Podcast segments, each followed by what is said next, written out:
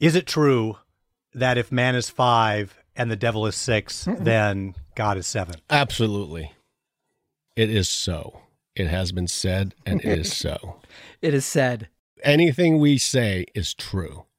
Got it. Okay, well, thank you for resolving that for me 30 years later. That's been hanging with me for a long time.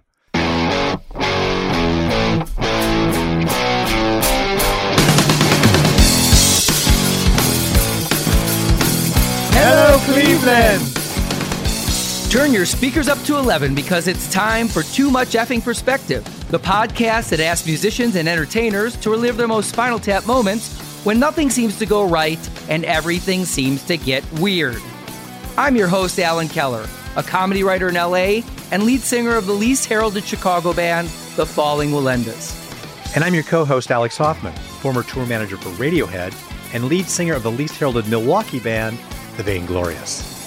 Our guest today is Joey Santiago, lead guitarist from one of the most influential bands in rock history, the Pixies. We're going to talk to Joey about what it's like to be ripped off by Kurt Cobain, how to put a guy in the hospital with a guitar solo, and why his least favorite Pixie song to play is one of my favorites and the band's most famous, Monkey Gone to Heaven. So without further ado, let's go to the TMEP show. It really puts perspective on things, though, doesn't it? Not You too know? much. There's too much fucking that's- perspective now. Alex, in the year 2000, before GarageBand was a recording app on every Apple computer, it was an international website where bands could upload a tune and people could review it. So I uploaded an old Falling Wallendas song called Porcupine off our second album, Belittle, and it received really good reviews. I remember that. In fact, do you remember it went to number one in the world for two straight years? I remember you boasting to me about that. Yes, that's something I would boast about, sure. And wouldn't you? No, I modesty is the best policy, but go on. Well, some reviewers on GarageBand didn't give me as much credit as I felt I deserved for Porcupine. They said I was heavily influenced by Radiohead's song Karma Police. Now, I love Radiohead. I think they're one of the best bands ever. My daughter loves them. But they didn't influence me. Our careers overlapped. We were contemporaries. And truth be told, I went with you to meet Radiohead back in 1995 when they were playing the Metro in Chicago. Yep, you sure did. And I gave Thom Yorke a pre pressed copy of Belittle in the back of his tour bus. Yep. This was the Bends tour before OK Computer, before Karma Police was ever recorded. So, my question is who influenced whom? Hmm. Right. I also remember during that show, we were standing there watching Tom sing, and you're like, what planet is this guy from? Well, if I did say that, he, Colin Hay, and I all come from the same planet, Cyclops, because we suffer from similar eye afflictions. But that aside, I think what you're implying here, Alan, is that Radiohead was influenced by Falling Melendez. Listen, everybody's influenced by someone. If they're influenced by the Falling Wallendas, I'm very proud of that. And and would it have hurt Thom Yorke to name me when he listed his influences? I mean, he's given credit to Neil Young, Aphex Twin, REM, Bjork, David Bowie, the Pixies, everyone, but no mention of me, no mention of the Falling Wallendas. Yeah, he probably didn't even say Rum Dillion, right? Your uh, stage Not, name. not even Rum Dillion was in there. Oh my goodness, not even Rum Dillion. Well, you know what? Let me share a, a quick story. When I was first getting to know Tom, he and I went and had lunch, and he was sharing with me some of his musical influences, songwriting influences, that kind of thing.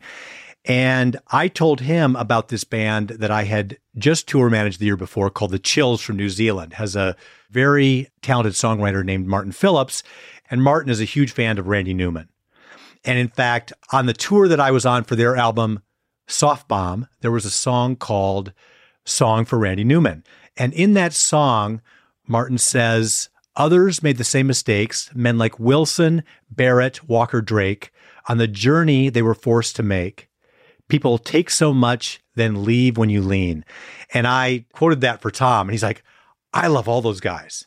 So, another example of him calling out influences, but somehow not mentioning you. So, or mentioning the Floyd Wallendas. So, I hate to break it to you, but my guess is that that Wallendas CD that you handed him in the bus, that probably ended up getting used as a drink coaster or something like that. You know, you say that, but they came out soon after with Kid A. And what's the A stand for? Alan. Thanks, Tom, for naming an entire album after me.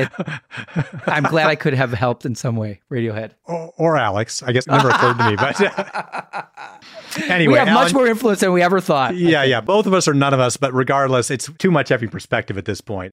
Let's get to our conversation with one of Tom's actual influences, Joey Santiago from the Pixies. But first, a quick break. Bowie, Dylan, Marley. You've heard the names and maybe you've heard their songs, but what about the stories behind the records that made titans of music like these so universally loved and important? Join me, Josh Adam Meyers, host of The 500, as each week I go through a different album from Rolling Stone magazine's 500 Greatest Albums list from 2012 with an incredible lineup of comedians, actors, and musicians talking about how the music has impacted their lives. New episodes of The 500 come out every Wednesday. Listen now wherever you get your podcasts. Hey, this is Dewey Halpus, host of Peer Pleasure on the Sound Talent Media Podcast Network. Join me each week as I explore another long form conversation with one of your favorite musicians, actors, comedians, or creatives. From Chino Moreno of the Deftones, John Gourley of Portugal the Man, to Fat Mike from NoFX and Ian MacKaye from Fugazi and Minor Threat, we go all over the map. From Fall Out Boy to Slayer, Peer Pleasure has it all. Check us out now on Sound Talent Media.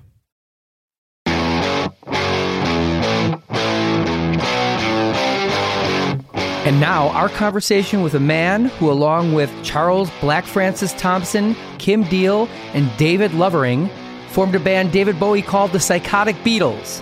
Pixies guitarist Joey Santiago. Okay, Joey, I'm hitting record now. And uh, guys, we're set whenever you're ready to go. Gretchen's going to be like God here. She's going to disappear, but she's going to be overseeing our conversation from the cloud. That's what Churchill said about his father. My father, like God, was busy elsewhere. We're going to be talking a lot about the Yalta conference today, Joey, just so you're, just so you're prepared. Right. And and the Gallipoli campaign. um, Joe, I want to start out by saying how we met because I think that's kind of a weird, funny Spinal Tap moment. Do you remember at all? Well, we met at um, our kids' elementary school. Right. And I knew you as Joe, and we talked every day. And then one day the girls wanted to get together, and so we went bowling. Mm-hmm. And you came a little late and you said, Yeah, I was in the studio recording. And I said, Oh, yeah, you're a musician? He goes, Yeah, I'm a guitar player. I go, What band? The Pixies. And I went, Oh, you're Joey Santiago. I had no idea because I knew it was Joe Santiago. it was such a far leap from there to there. But I remember that was so funny because we knew each other for months and I had no idea that you were in the Pixies, as you didn't know that I was in the Beatles. I did not know I was recording at that time. I just say I, I I love that story. I've watched a couple of the documentaries. I hear your your bandmates call you Joe, as naturally they would when you're just living life together. How do you think about the nature of personas in a band? Is Joey the guy that gets up on stage and is the the public version of Joe? Yeah, th- that is like almost like it. There's a backstory to it too. There used to be this this kid uh, named Joey used to pick on me, and so I I stopped calling myself his fucking name. I, I guess I got my name back from this band, kind of like a fuck you. That is a great story. I guess I got to call myself Greg Angeli then, because he was my nemesis. Yeah. And I got to call myself Dave Van Dries. Kind of makes you wonder why more musicians aren't named after their dads.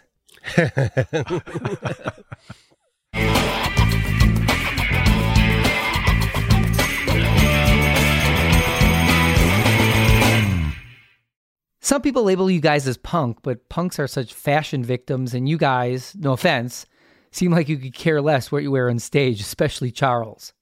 In fact, I read you were once kicked out of a punk club, Joey, for not conforming to their dress code. Is that true? Yes, yeah. Um, I was, I was, uh, and I looked at the sign, and it had so many rules for a, a, a damn punk club, and one of them was uh, no Izod. No, no, I mean no alligator. That's what it said. No alligator. I was like, what? I I think they missed the whole ethos of punk there, didn't they? I mean, the whole punks have, um, you know, they have an outfit. Like they all look the same, you know? So what is really the point? It's almost like a uniform. There's a really cool picture, at least I thought it was cool, of Roger Daltrey, lead singer for The Who, probably from 77, 78, dressing like a punk. He had a wig on that had sort of spiky hair. He had something that looked like a safety pin through his nostril with a chain that then went to his ear. As you were saying, Joe, it's like it was the punk uniform as it had kind of already become stereotyped in the late 70s, kind of based on the the Sex Pistols look or something like that. Yeah, and um, I think Malcolm McLaren Yep. even had a concept of an outfit for them. He had the clothing store, Yeah, exactly. and he actually got the look from Richard Hell and the Voidoids in New York. You know, speaking of outfits, uh, when we played at David Letterman, his comment was, I got one word for that band outfits. Oh. Maybe Letterman was actually Malcolm McLaren in a brown sport coat.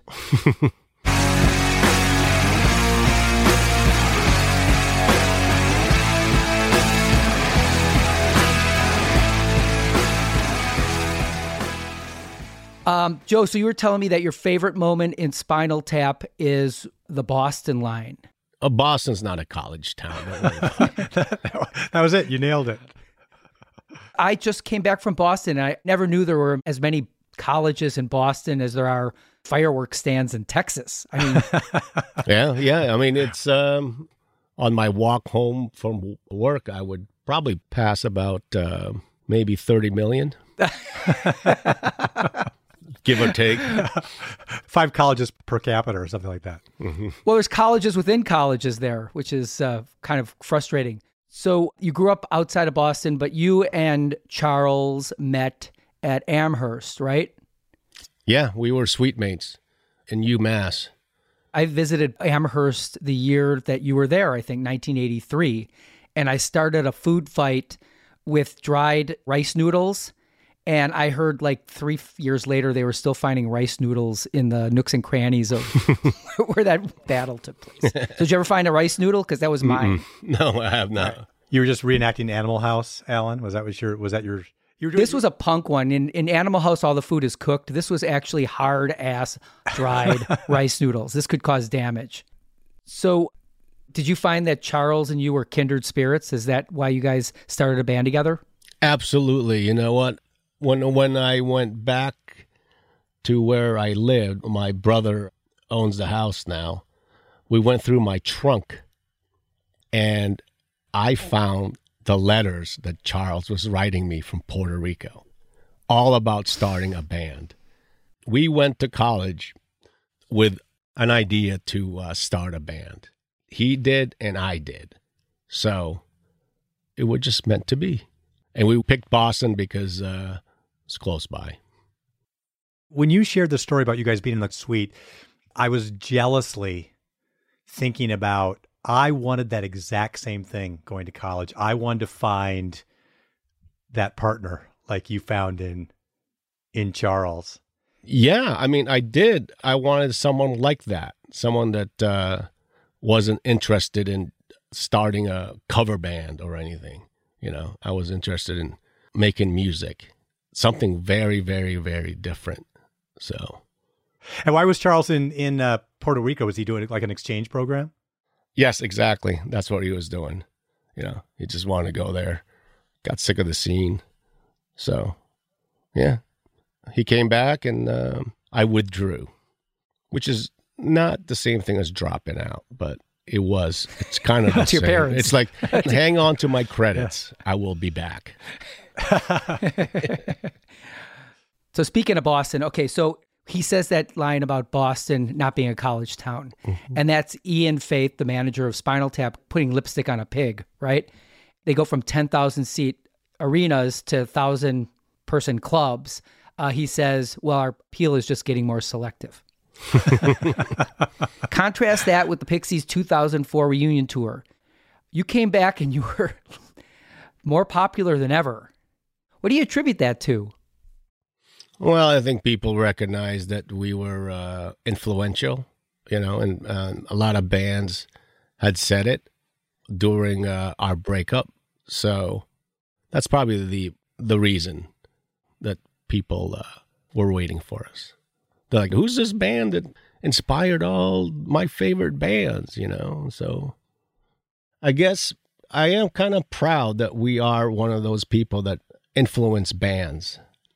A lot of alternative bands cite the Velvet Underground as uh, their influence. So that's great. So we're one of those bands that have a signature sound that they could just refer to. I could imagine them going to a studio and do something uh, Keith Moonish, do something Whoish. We're probably one of those bands. Do something Pixie-ish. Let's rip off the Pixies. well, that's exactly what Kurt Cobain said he was trying to do when he wrote Smells Like Teen Spirit. In an interview, he said, and I quote, I was basically trying to rip off the Pixies. I have to admit it. We use their sense of dynamics, being soft and quiet and then loud and hard. Mm-hmm. And the same thing is said by Radiohead's guitarist Jonny Greenwood. He said they had to become a keyboard band because they ran out of Pixies songs to rip off. And even Bowie was a big fan of yours. He covered your song Cactus from Surfer Rosa on his album Heathens. Speaking of Radiohead, when I was working with them, Jonny had been playing guitar for maybe two years. Wow, really? And yeah, yeah, he was a keyboard player okay. originally. So he just he he just approached the guitar in a different way because he had started on a different instrument and he saw and heard the guitar differently. As I've been listening back to Pixies music and your guitar pieces in particular, I was thinking very similarly like the stuff you were coming up with was really like unpredictable, unorthodox. So I was curious about that. You know how how would you characterize the way you approach guitar? I try to play things as simple as possible.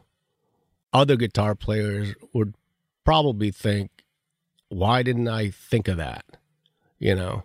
You know i want to be different and i like hanging on to a note as long as possible because that, that won't get in the way of the vocals and it'll be different enough if you want to like hear the guitar and just wonder what the hell he's doing. That's the whole point. I think jonny Greenwood would agree with that.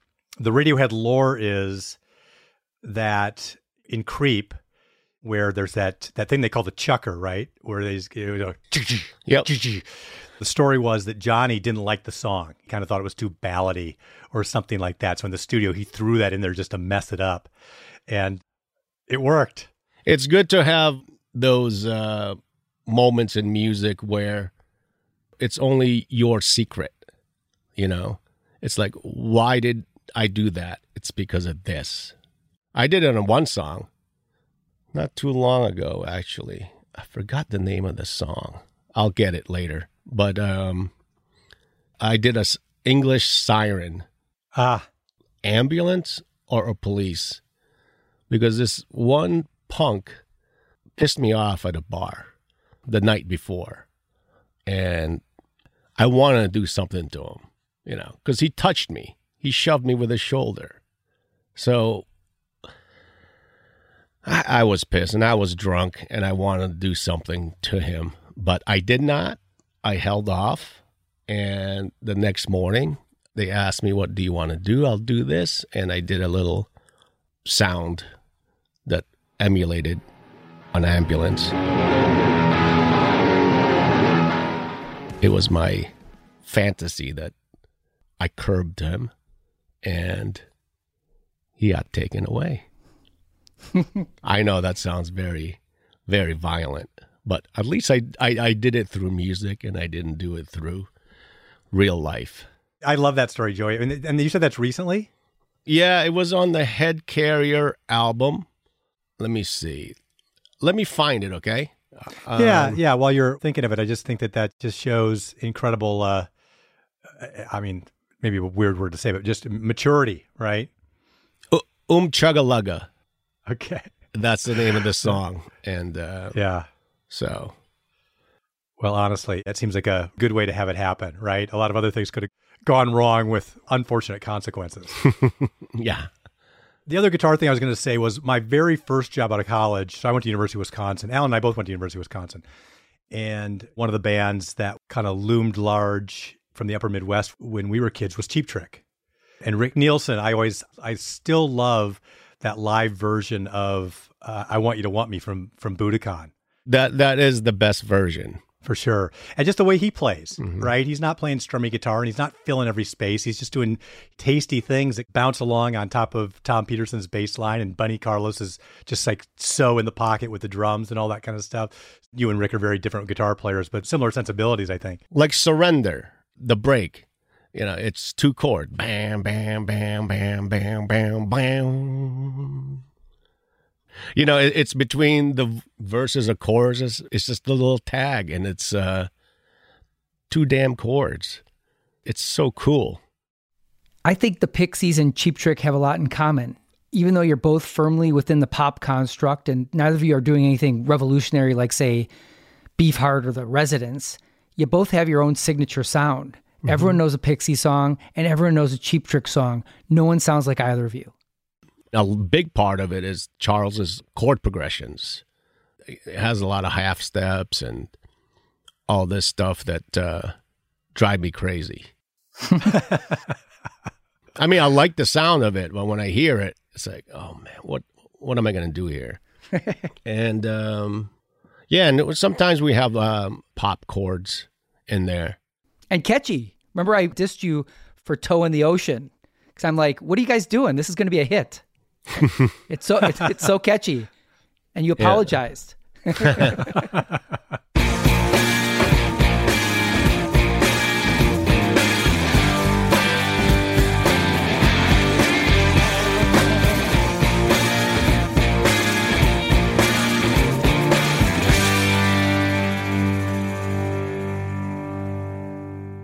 I watched Loud Quiet Loud, I think a 2004 documentary on the Pixies reunion tour. And to be honest, it didn't seem like it was that much fun to be in, in the Pixies. Of course, you've got four people with different personalities thrust together 24 7 for months at a time. It's a recipe for disaster. And I think I read that Charles said if we had only taken a break, we probably never would have broken up. Hmm. Well, yeah, I mean, that's a truism at its finest. it, it sounds like if we didn't break up, we wouldn't have broken up. Yeah. Sure. And if he had of broken up the band in a newspaper article without telling you, you guys wouldn't have broken up, right? Right, exactly. But I know what he meant. It's because we were releasing an album once a year and we never took a break. And uh, in fact, for Trompe le Monde, I needed some time for myself, you know, having toured a lot. I mean, I love touring, but I just was like, why are we doing this? Why do we have to do it once a year? There's no reason to do this. And that documentary, I think that that basically sums up a lot of bands, I would think, you know. If you're a band like us, I mean, there are other bands that just go nutty. I was thinking that the general public can commiserate more with how it is to be in a band because they were stuck with their families in COVID quarantine for like a whole year. But you also, in that documentary, you come off as the Derek Smalls of the group. You're the lukewarm water between Kim Deal and Charles. You were kind of like trying to keep everything together when it was obviously very challenging. It was just by default. That's it. It's, David really keeps to himself, really keeps to himself. And I guess I make myself a little more available. That's about it, which is by default that I uh, did that. maybe David's not actually that quiet. He just makes all your memories disappear because he's a magician. That could be it. You know, I was thinking about that. I watched Loud, Quiet, Loud as well. But I also found a documentary on YouTube from the late 80s. I think it was one of your European tours that were kind of like a bunch of home movies shot by your longtime lighting director, Miles Mangino. Yep. Mhm. And I thought it was interesting that in that film, there were many scenes of you looking very happy, you know, laughing, Mhm. joking around, things like that. And then in Loud, Quiet, Loud, there was more tension. You know, they showed you you were doing a film scoring project in between moments.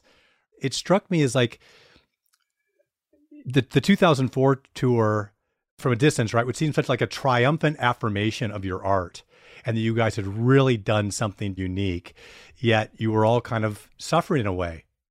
I mean, I don't know if the cameras had anything to do with it. Probably, but that's just the way we are. There was, um, I guess, there was a bit of tension, underlying tension, maybe that we weren't aware of that the camera captured, and I took on that film not to get away from people. It's just I didn't want to get in that much trouble, meaning I didn't want to party too much, you know, because I was already doing that. And I thought, like, I need a project or else something terrible is going to happen to me. That's really smart. Yeah. Yeah. Good survival instinct sure can come in handy. Like you were telling me that there were times when the four of you would just go your separate ways after shows. But you weren't always successful, right? Like that time you were in the hotel bar? Well, you know, I think we were in Belfast and I wanted to just be by myself, go to a bar and chill out, you know, find a dive bar. And I thought I saw Kim just getting out the elevator. So I just booked into like an alley and then I, I found this uh, bar and then I sat down, had a drink, and then she walks in. and it's fine, you know. I mean, I love Kim. And she went to the bathroom, came back, and just slapped me in the face. Yeah, that's that's what happened. And then the, and then just like the movies, pretty corny, the um, bartender poured me a shot. Set him up, Joe. I think I got a story you should know. so, obviously, there are times that you guys don't get along, but it can't be like that all the time. Well, you know, it's not all the time. I, I guess I should clarify that. Right now, we do get along. Right now, at this moment, we do get along. Of course, Paz, your new bassist, has been a good influence, right? Paz uh, means peace, and Right. she brought that along with her. Um, there are times when we we will all go out to dinner together as a band. You know, when we entering the lobby from the bus, Charles would go, "What are you doing for dinner?" And we would go out. You know, Paz would go, "You know, let's get coffee tomorrow." We would do that. We don't necessarily do it often, but we have different interests when we go to the city. Paz likes to go to museums and stuff. I like to go on occasion. And a lot of times, Paz and Charles would go together. Sometimes I would go later because I sleep later. I like to go to a park and take a nap. God forbid someone finds me is like, you know, is like, oh, you're a vagrant. You you you don't have money? You're like, no, not on me. Not not not your currency. There is a special camaraderie on the road. Yeah. And I found a joy of being in the tour bus after the show and just rolling down the dark highways. And um, I mean, did You know- did, uh, did Radiohead hang out together a lot, often? they did. They, Oh, they did. did. And kind of by necessity. I mean, and again, I was with them on Pablo Honey, so it was still relatively early days, Mm-hmm. right? But we all did spend a lot of time together. We did go out to meals and in small groups. I mean, Jonny used to like to go off and do his own Mm-hmm. thing and on different adventures and you know going to going to music shops, you know, vinyl shops and things like that was a big thing for him. But yeah, they they enjoyed each other's company quite a bit. Ed and Colin and Jim Warren, the sound man who's still with them, they played bridge. They played a lot of bridge on the bus. Yeah, there was a lot of good times just hanging around as friends. I think we are all just all introverts in, in that way, and it, it makes for more interesting conversation when we uh, get together. Like, what did you do today? You know, I mean, maybe my side won't be that interesting. You know, I took a nap outside. I slept in this awesome park today. You wouldn't believe it. yeah.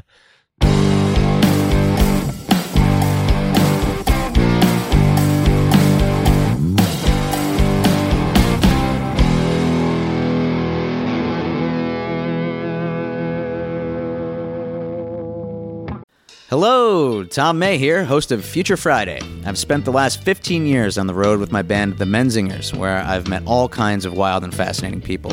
So I started a podcast. On Future Friday, I talk to fellow musicians about the moments that made them, their passions outside of music, and the curiosities that tie us all together. I've also talked to the likes of UFO researchers, magicians, soldiers, and documentary filmmakers, and I'm constantly searching for folks that can shape and change our view of the world. You can check out Future Friday wherever you like. One Hit Thunder is a podcast where we both celebrate and have a good laugh about bands and artists that had just one hit that we all know. Each week, we're joined by a guest from the world of music or comedy to learn more than you ever thought you would about some songs that you can't forget. And we decide if they brought the one hit thunder or nothing more than a one hit blunder. Look, if you listen to the show, you're probably going to laugh, and I guarantee you're going to crush next time the bar has music trivia. Tag Team, Jane Child, Meredith Brooks, Looking Glass, Shawn Mullins, Eiffel 65, EMF, Crash Test Dummies, Crazy Town, Chumbawamba. We have hundreds of episodes in our back catalog and a new episode each week, so pass the Dutchie, make sure you're connected, and subscribe to One Hit Thunder wherever you get your pods.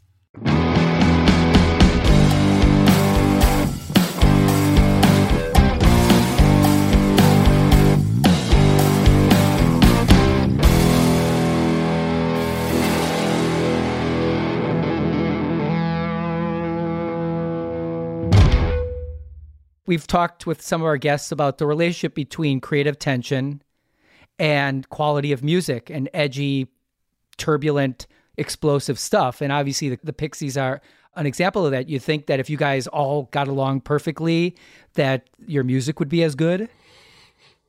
that was the only way we knew how to do it. I mean, but during Surfer Rosa and Doolittle, we were getting along really great.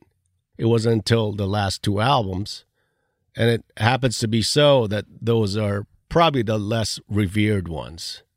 So there might not be any truth to the tension thing. But I did see Monster. Oh, the uh, Ma- Ma- Metallica. Metallica Metallica thing. Yeah, some kind Yeah. of monster, right? Or yeah, some like that, kind of monster, and it just goes to show that you know a band doesn't have to hate each other to make good music. Yeah. What version of reality would come out in a modern Pixies doc? Today, Yeah, today. a little more joyful, but th- the backstage is just about the same as Loud, Quiet, Loud. You know, it's because we go to the show about an hour before we go on. So we're already in that mindset of getting into the zone, as they call it. We don't talk that much to each other just because we are getting ready. You know, we have something to do in an hour, you know?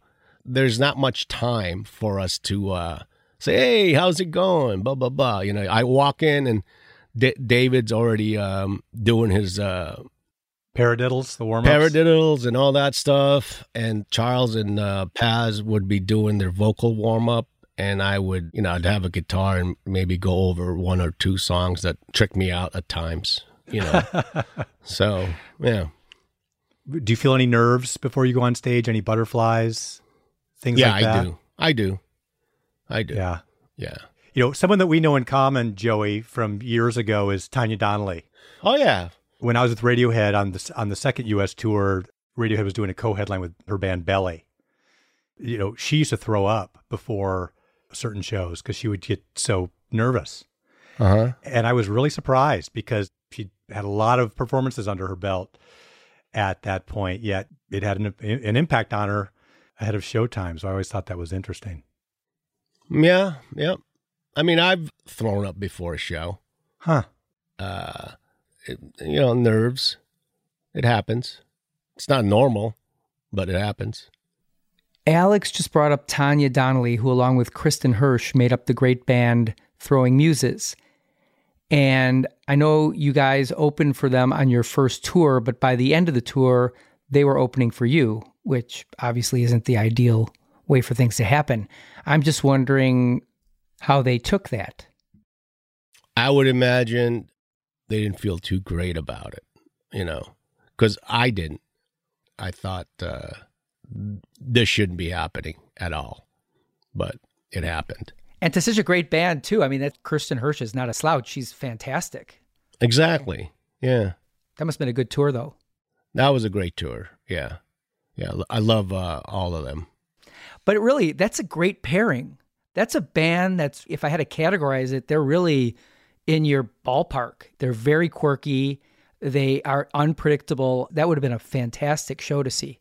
Yeah, both 4AD bands too, and Right. we were kind of like like minded outside.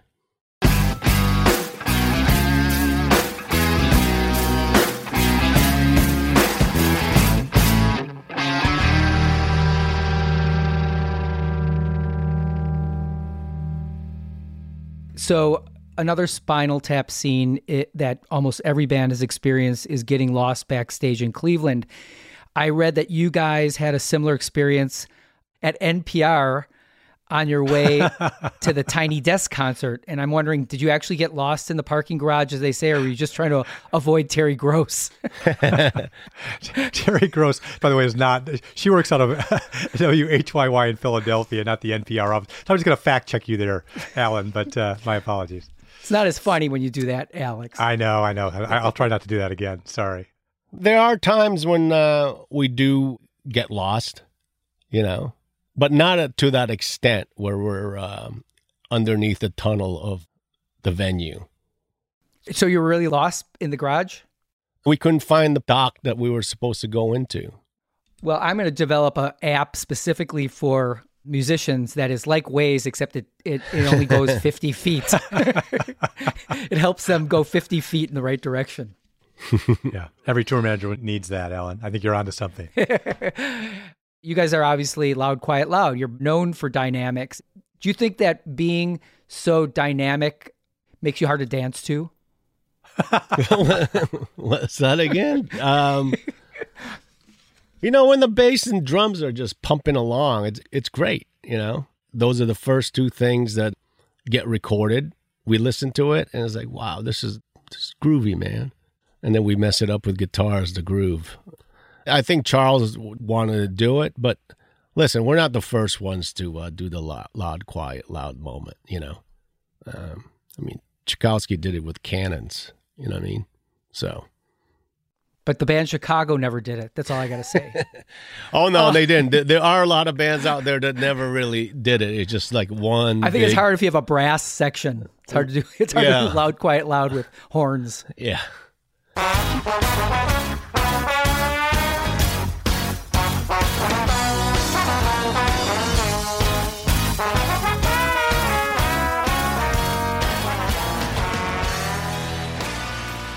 On Monkey Gone to Heaven, Black Francis says, Rock me, Joe. Mm-hmm. Now, I've found that in rock and roll, when one guy calls out the other band member and it seems complimentary, it's actually passive aggressive. Like in Glass Onion, John Lennon says the walrus was Paul. Mm-hmm.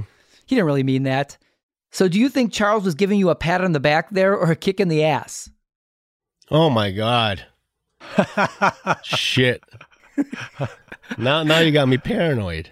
you know. Going back to John Lennon saying that Paul was the walrus, I looked it up, and the life expectancy of a walrus is 40 years, and John lived to be 40. So he must have been the walrus after all. Oh wow. So he's the walrus. N- yeah, no coincidence there. No coincidence wow. there. You know that's my least favorite song to play. It's Monkey. Really? Why? Because you have to play it so much, or I don't know. just- I just I'm not fond of it to play. what are your favorite songs to play that you never get sick of? Oh boy. Planet of Sound? The rest really. the rest. The rest the rest of them. You know. let me tell a story here. So, in 92, I saw you guys at a medium sized room at the President's Room in Milwaukee, probably holds 800, 1,000 people. Mm-hmm. And then later that year, saw you open for U2 at the Rosemont Horizon near Chicago. And prior, in the fall of 1991, I did my first ever tour as a tour manager with a band called the BoDeans that you may remember out, Oh, of, yeah. out of Mil- Milwaukee. Mm-hmm.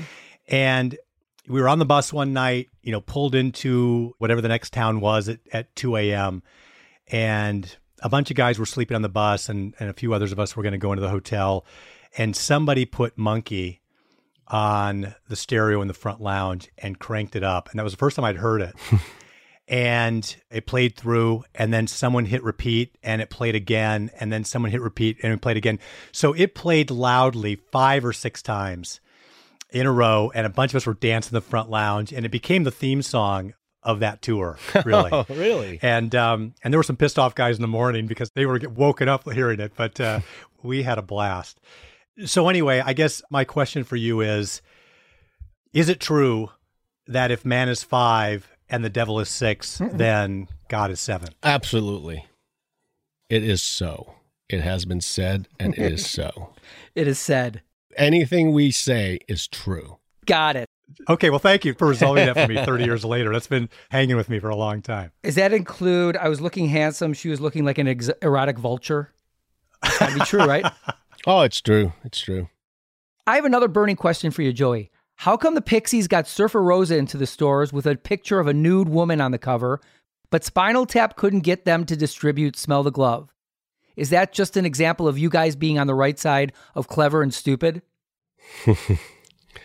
Well, it, aesthetically, it looked beautiful, you know. I mean, when we saw it, we knew it was kind of taboo, you know. But at the same time, screw it. It's just a piece of art. And it, it looked cool.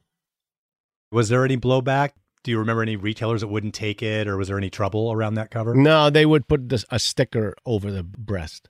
Oh, that's really that's it was just like accidentally they put a sticker in it just so happened to be covering Yeah. the breasts. yeah it's like it's like you guys in two live crew right Yeah.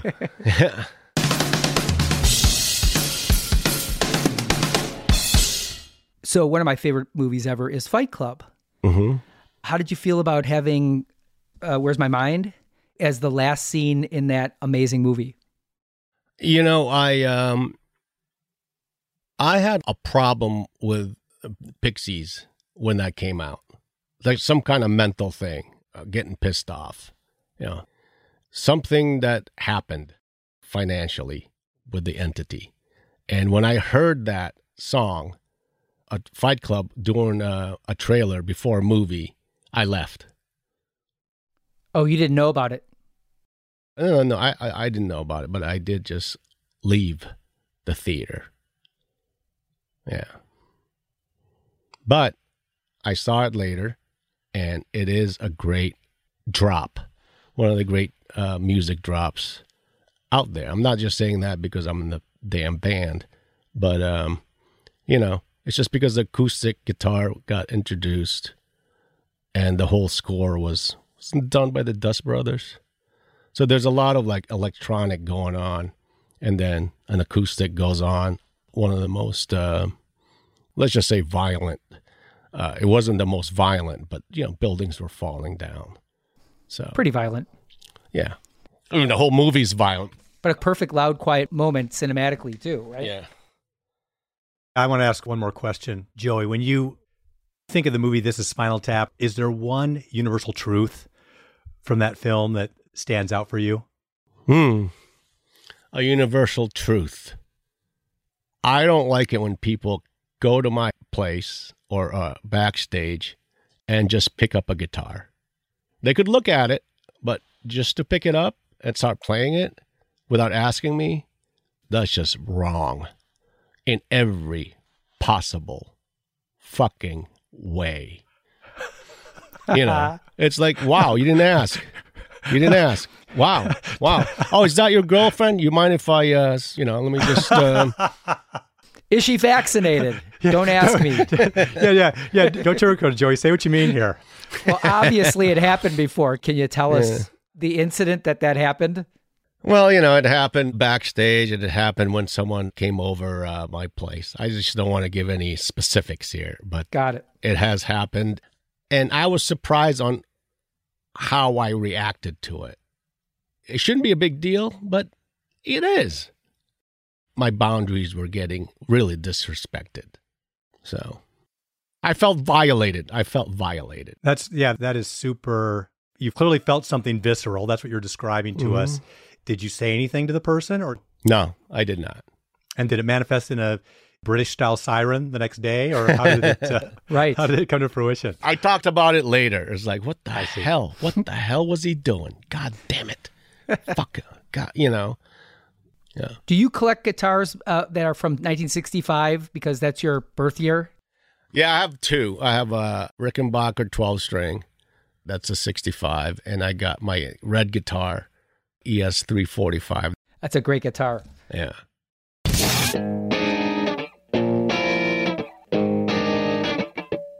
Okay, Joey, do you have anything you want to promote? Your music, um, your artwork, your dance career, anything? no, nothing. Nothing. Social media channel? Oh, yeah, social media. Um, let's have people follow me on Instagram. And are you Joey Santiago on Instagram? I don't know. I don't know what it is. Um, Joey Red Guitar. it's uh, Joey, don't touch my guitar. Um, yeah, there you go. Joey, don't even think about it. oh, Joey Alberto Santiago. wow. I'm really making it. it hard for people, aren't I? Yeah. All right. Well, thank you so much. I really appreciate it. It was so good to touch base with you again and reconnect. Yeah.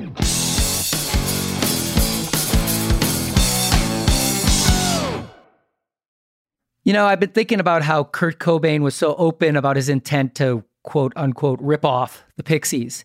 And it reminds me of Picasso's famous quote good artists borrow, great artists steal. Mm-hmm. And obviously, there's no plagiarism of the Pixies and Nirvana's work, but Kobe just wanted to give credit and acknowledgement to a band that he loved and played some part in his musical journey. Pre David Bowie, David Jones, his work is really kind of odd. It's kind of a mishmash of influences. There's The Who, and there's Anthony Newley, and there's Scott Walker. And, you know, I think he was really searching for his identity. And then he comes up with Ziggy Stardust and the Spiders from Mars, and The Who is still in there. The Walker brothers are still in there. Marc Bolan is definitely in there. But it's all through the lens of David Bowie, this new creation, a stew of influences that takes all the people that he listened to into another world. And then what I think is really fascinating about Bowie too, and what I think is indicative of other great artists like Picasso is that they start becoming their own influence. Bowie goes from being Ziggy Stardust to the Thin White Duke. And you can see it in the album Diamond Dogs, which is kind of like this bridge in between these two eras. And so Bowie during Young Americans and Station to Station is really just another incarnation of the Ziggy Stardust Bowie. What I'm saying is that when you're influenced by artists, make sure that you filter them as opposed to they filter you. Yeah, I think that's right. And I, I also think there's a there's kind of an organic process there from the beginnings of pop music to today, right? Whether it's the Stones being influenced by Muddy Waters or uh, hip hop artists being influenced by jazz, blues, pop, and sampling those things, bringing them literally into their music, but remaking it.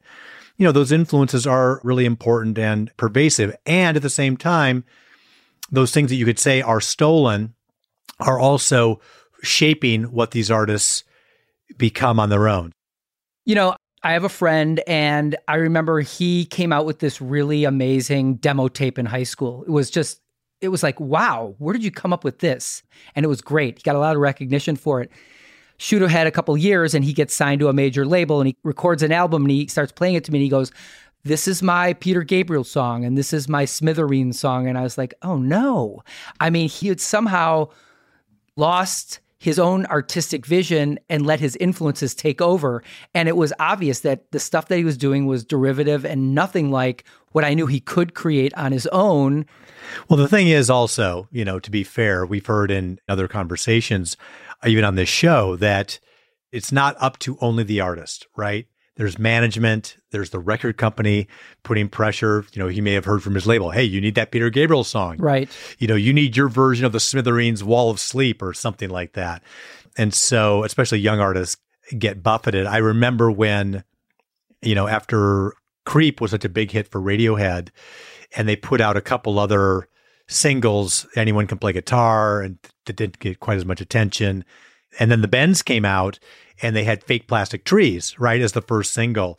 And I remember someone from the record company at that point telling me about hearing Fake Plastic Trees for the first time. and saying that they had said to the band, Wow, you must really think we're good at our job, or something like along those lines, saying, This is going to be really hard, right? This is going to be very hard to get this song played on the radio. So it's a tricky thing. Artists get pushed in a bunch of different directions, and they're influenced by even non musical influences. I really think the difference between an artist and someone just doing this to make money or be successful is their willingness to cave to those external forces. I know after the Beastie Boys had their hit, You Gotta Fight for Your Right to Party, the label really pushed them to do more of the same and they fought back. I think they may have even stepped away from their deal and ended up recording Paul's Boutique on their own, which was a commercial bomb, but was indicative of the breakthrough work they become known for. To me, that's the right approach. Your artistic vision is what makes you unique. It's the only reason why you're doing this in the first place, really. Otherwise, you might as well just be in a cover band. Mm-hmm. And if you're a new band who loves the Pixies, remember you're not the Pixies, and you never will be. Just be yourself. And trust me, all the time you spent listening to Doolittle junior year and junior college, well, that's going to come out in your work, whether you like it or not. But make sure it's your work, not theirs. I'll get off my soapbox now. Yeah, that's in music. That's in other aspects of your life, right? You, people influence you. There's good influences, there's bad influences, and you're ultimately a stew of those influences. But you emerge as the person you are.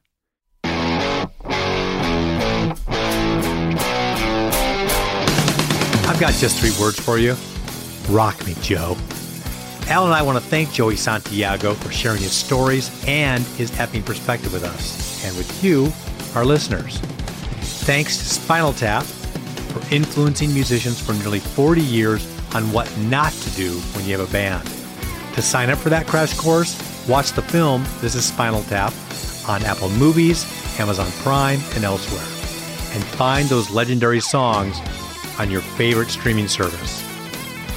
Since we now know for certain that God is seven, this week we're recommending the song rock and roll creation for the album The Gospel According to Spinal Tap. This episode was edited by Gretchen Kilby, music by J.K. Harrison. Please follow, rate, and review Too Much Effing Perspective on Apple Podcasts. And find more episodes with performers telling stories of their unforgettable Spinal Tap moments wherever you listen. We're on Instagram at TMEP Show, and our website is tmepshow.com. Although it would be as great as having armadillos in our trousers, this podcast is not affiliated with This is Spinal Tap, and no person or entity connected with the film has sponsored or endorsed its content. This podcast is not affiliated, sponsored, or licensed by Authorized Spinal Tap LLC or Century of Progress Productions.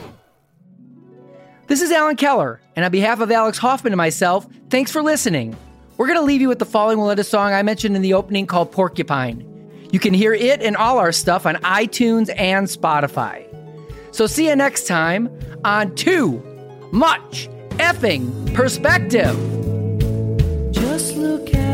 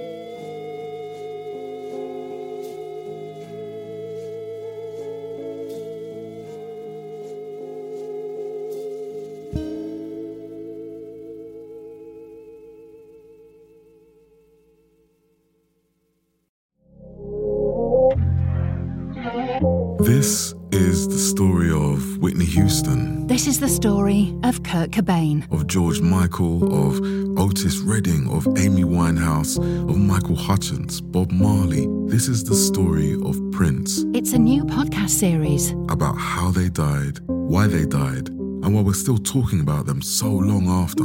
It's like nothing you've ever heard before. It's storytelling. But it's more than that because rock stars, They tell us how we feel. They change our mood, they change the clothes we wear, the people we hang out with. the way we remember things. It's them who give us those ludicrous moments, the ones where you're Jumping around, singing your heart out, feeling understood. And it's those moments we'll help you remember, the ones you're thinking about right now. That feeling That feeling. is coming soon from Crowd Network. Just search for Death of a Rock Star on your podcast app. and subscribe now. Evergreen Podcast Network.